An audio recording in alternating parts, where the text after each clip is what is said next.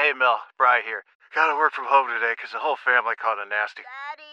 Hey, Mikey, if you're gonna puke, find the popcorn bowl. But my availability is 110%. Coincidentally, so is my fever. Kidding. Mel, I'm so cold but hot. Uh, but I'm gonna get you that budget just as soon as. Well, Mikey, popcorn bowl. Press 1 to use Instacart and get your family's sick day essentials delivered in as fast as 30 minutes. Press 2 to keep working. Do not press 2. Just use Instacart, Brian. Why? Why? If you Why? have T-Mobile 5G home internet, you might be hearing this Why? a lot. Why? Every time your internet slows down during the busiest hours. Why? Why? Because your network gives priority to cell phone users. Why? Good question. Why not switch to Cox Internet with two times faster download speeds than T-Mobile 5G home internet during peak hours? Okay. Stop the whys and visit cox.com slash 5G home for details. T-Mobile prioritizes certain T-Mobile phone users over home internet users during times of congestion. A Saturday night get together here on CBS Sports Radio. Your buddy Jody Mac in the Rocket Mortgage Studios. Whether you want to buy a home or refinance your current home, Rocket can. All right, uh, we bring in one of our faves whenever we want to talk NBA. Does a phenomenal job uh, covering it for his website, NBCSports.com. The editor and lead writer, our buddy Kurt Helin, joins us here on CBS Sports Radio. Kurt, how are you, bud?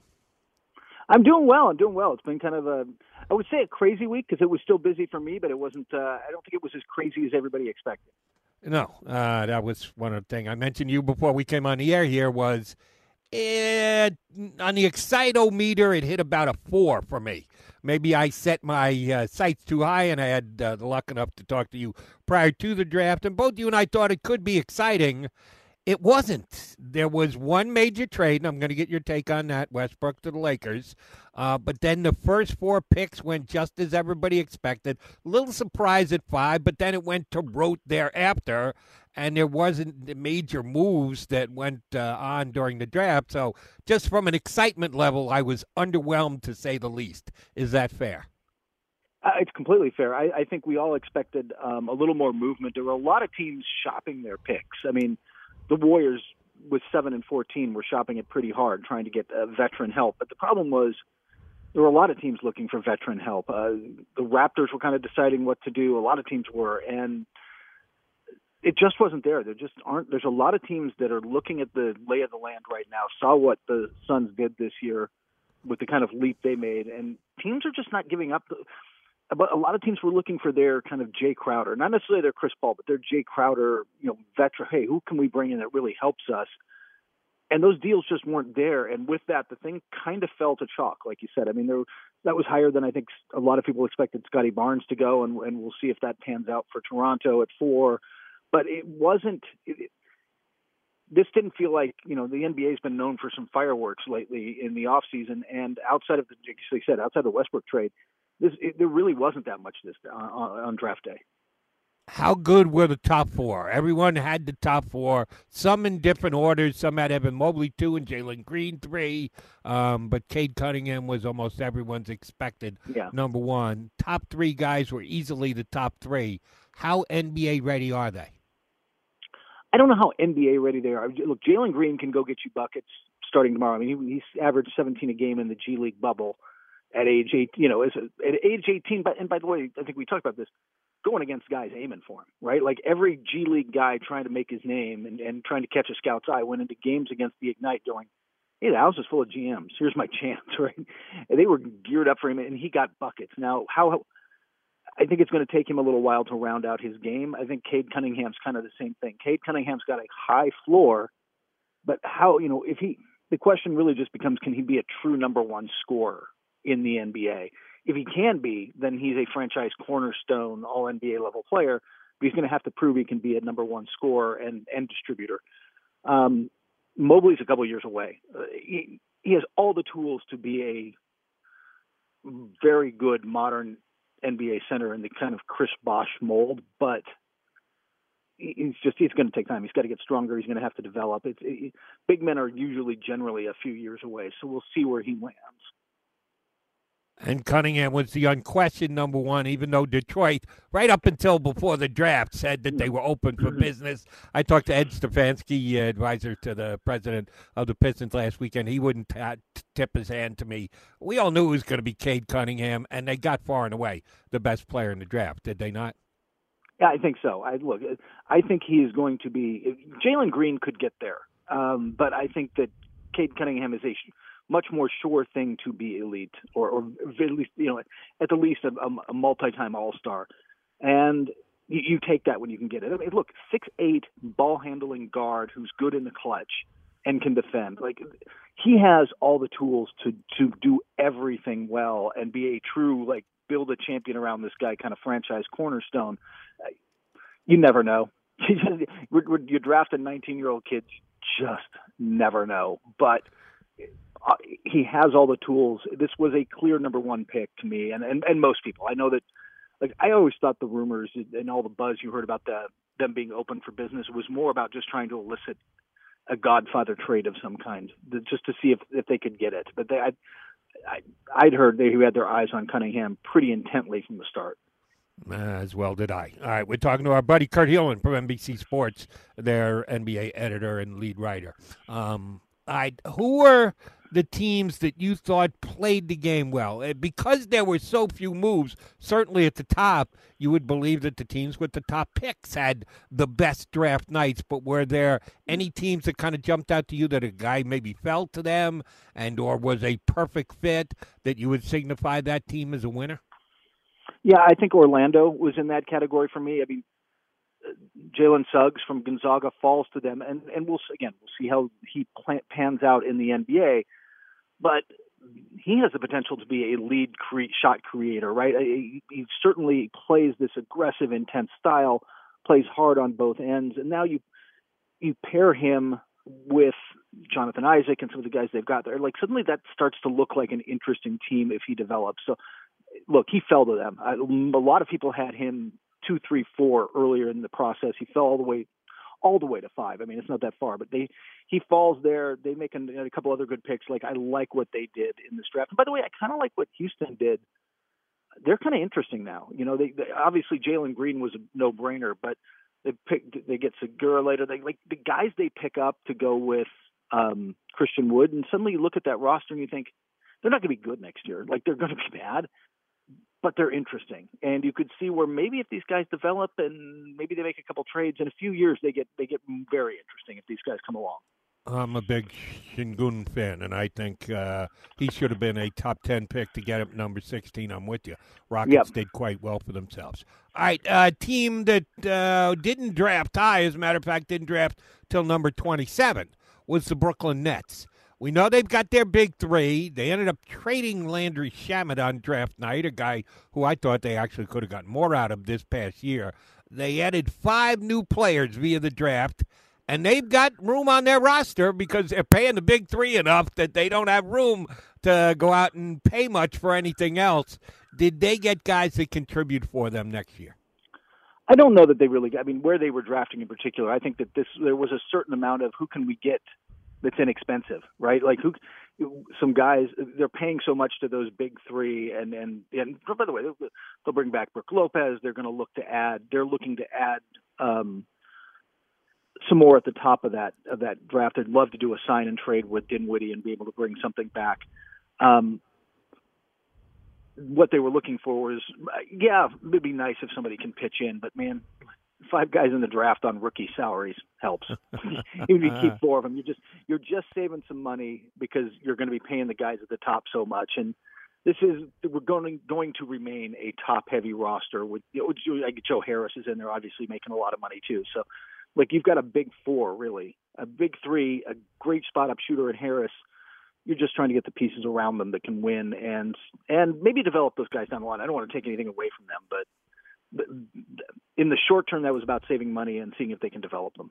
Uh, agreed. All right, let me get your uh, opinion on a player who I was pretty outspoken about, and damn if I was wrong on draft night. I can be right over the long haul of his career. I know Ziaire Williams was one of the highest ranked high school players going to college last year, but he had a mediocre at best year at Stanford if I Yep. were his agent, I would have advised him to go back for another year. I thought his year was so mediocre. He comes out, and sure enough, he goes in the top 10. Grizzlies take him at number 10. I was not wowed by him. I had heard a lot about him, and when I watched him play for Stanford this year, he did next to nothing for me. Uh, does he know? Does the league know? Most specifically, did the Memphis Grizzlies know something that I didn't see this year? Uh, that, look, that's a pick on potential because he got pushed around in college, and in look, if you're if you're getting pushed around in the college game, I'd like you to meet the men in the NBA. Like it's it's not going to get easier on you physically. Um, the the you know, I'm I'm with you. I was surprised he went as high as he did, but that is look, he's got all the athletic potential in the world. Like he he should be an elite wing on paper. He certainly looked like that in high school. He didn't show that in if you're willing to kind of cross off what was both for look obviously for everybody but for him in particular a kind of weird year with what went on at stanford and, and everything that happened for him if you're willing to look past that and say he can live up to the potential he showed in high school then that's a good pick. I'm just a lot of teams didn't have him that high. They thought that that was much higher. Like you said Sengun falls some guys fall and i was surprised ziaire went as high as he did but you're you're just betting on potential. Um you're same with davion mitchell. You're I was surprised he went as high as he did, but if he pans out, that looks like a good pick. Right, and uh, like uh, I, I didn't think the kid that the Spurs took deserved to be a lottery pick No. either. Primo, the young kid, but then Nope. again, it's the Spurs, and you go, yeah, they kind of find these guys. They figure it out. They take Yeah. Tony Parker. They take Manu Ginobili, who we don't know about, and they turn into championship type players. Uh, yeah, Kawhi Leonard too. Yeah, he went down in the draft much lower than he should have. Uh, so yeah, we cut San Antonio. Yeah, I-. I'm going to cut the Spurs some. I cut the Spurs some slack, and I'll say this for him: he's the youngest kid in the draft, and he can shoot. If that gives you that gives you something to build on. We'll see if he. I, I was again. I'm with you. I was surprised he went where he did, but you can shoot the rock, man. There's a role for you somewhere. Yeah, find uh, ways to get you open in the NBA. I hear you. Kurt Helin here with us on CBS Sports Radio. All right, there was one major deal made, and kudos to the Rockets and Lakers for pulling it off because a lot of these deals that are now going down in the NBA, we get word of them uh, weeks in advance, at least days in advance. They kept it under wraps pretty good. I thought it was much more likely that the Lakers were going to trade for Buddy Hield than they were going to trade for Russell Westbrook, but they end up getting the deal done. Uh, Westbrook is an anomaly of a player. Sometimes he's great, sometimes he's all world, and other times he seems to just be a stat padder who doesn't really help his team win. How's that dynamic going to work? AD, LeBron, and Russell Westbrook. I think it works pretty well in the regular season. I, I, I look, they needed, they desperately needed secondary shot creation. By the way, they, you mentioned Buddy Hield. That deal, I don't want to say was done, but was pretty close to done until Westbrook said he wanted to go to LA. That started to pick up pace. It's a guy LeBron wanted, um, and, and suddenly it gets done pretty, like you said, pretty quickly. Um, there'd been some talks, but it, it came together pretty quickly at the end look during the regular season they need a secondary shot creator right? They need somebody rondo did it for them in the bubble in the playoffs but aside that they really haven't had good secondary shot creation. You know when lebron's off the floor there's they're just there's kind of scrambling horton tucker sort of fills that role but they just need help. Westbrook does that. Westbrook hustles and i think look he's going to put up numbers obviously and in a regular, in a long 82 game grind of a regular season where you've got to get uh, Anthony Davis some time off because he's, you know, you need to get him some some DNP rest in there. You need to get LeBron some DNP rest in there. Those guys have been a little bit injury. I don't want to say injury prone, but like minor things, especially Davis for his kind of his career. So you, he can step in, man. Hey, LeBron's not playing tonight. Give the ball to Westbrook. He's going to put up numbers. You got a chance. Like, I think he helps them over 82. But man, I remember watching. I think we all did. Like two years ago in the bubble, it was Lakers versus the Harden Harden Westbrook Rockets, right? In in the playoffs. What was the Laker defensive strategy? Double Harden, get the ball out of his hands, dare Westbrook to beat you, especially with the jumper, and he can't. He just isn't a shooter. He does, he has defensive lapses. He doesn't space the floor. Everything that he, every weakness in his game, and everything that people kind of pick on him for, gets really magnified in the postseason. And I think that that's where especially for a Laker team that's thinking championship. It's the second round of the playoffs and beyond where he's. Yeah, I'm just not sure how much he helps. I'm like, I think you know, and they're talking about bringing in Carmelo Anthony's interested in coming back. Like they're going to get some ring chasers. DeRozan certainly helps in that, but again, kind of play him off the floor in the playoffs. I can absolutely play Carmelo off the floor in the playoffs. Like I'm not as sold on them as a playoff team. They're going to be good in the regular season, but we'll see. I mean, at the end of the day, Jody, if LeBron James and Anthony Davis are 100%, Lakers are contenders. Yeah, they just yeah. are, right? Like, but I'm not sold that the pieces they're putting around them get them there against, you know, we'll see who's there at the end of the season, but a fully healthy Clipper team or a Jazz team, you know, if the Clippers get Kawhi back, if the Nuggets get um, Jamal Murray back, are they going to? I don't know if I take the Lakers over them. You know, we'll see how it plays out. They're the betting favorites, but I'm with you. I'm not sure the fit is there. And speaking of fit, uh, the other big name that had been kicked around leading up to the draft pretty good for uh, two weeks was Ben Simmons of the 76ers. I need Mm-hmm. you to help me cut through what were actual potential conversations and what is just white noise. Uh, the first rumor that came out was that Toronto had interest, and uh, Daryl Morey was only asking for uh, a king's ransom and then some on top of it. Kyle Lowry plus uh, um, uh, it's Pascal Siakam's in there. Pa- yeah, it's like there's Si- Siakam was the only one who wasn't in there, but Ani uh, plus uh, sign and trade uh, Kyle Lowry plus the number four pick of the draft. I was shocked that uh, Pascal Siakam wasn't in it. I knew that that deal wasn't going to get done. Uh, there was uh, other rumors that Ben Simmons might be going elsewhere, and the asking price seems to be exorbitantly high. I- guess I'm just down on Ben Simmons. The Sixers aren't as down on him. Maybe the NBA's not as down on him. Um, from your best whisperers, what were you hearing? How aggressive were the Sixers? Were what they were looking for in exchange for him um, just up and over the top?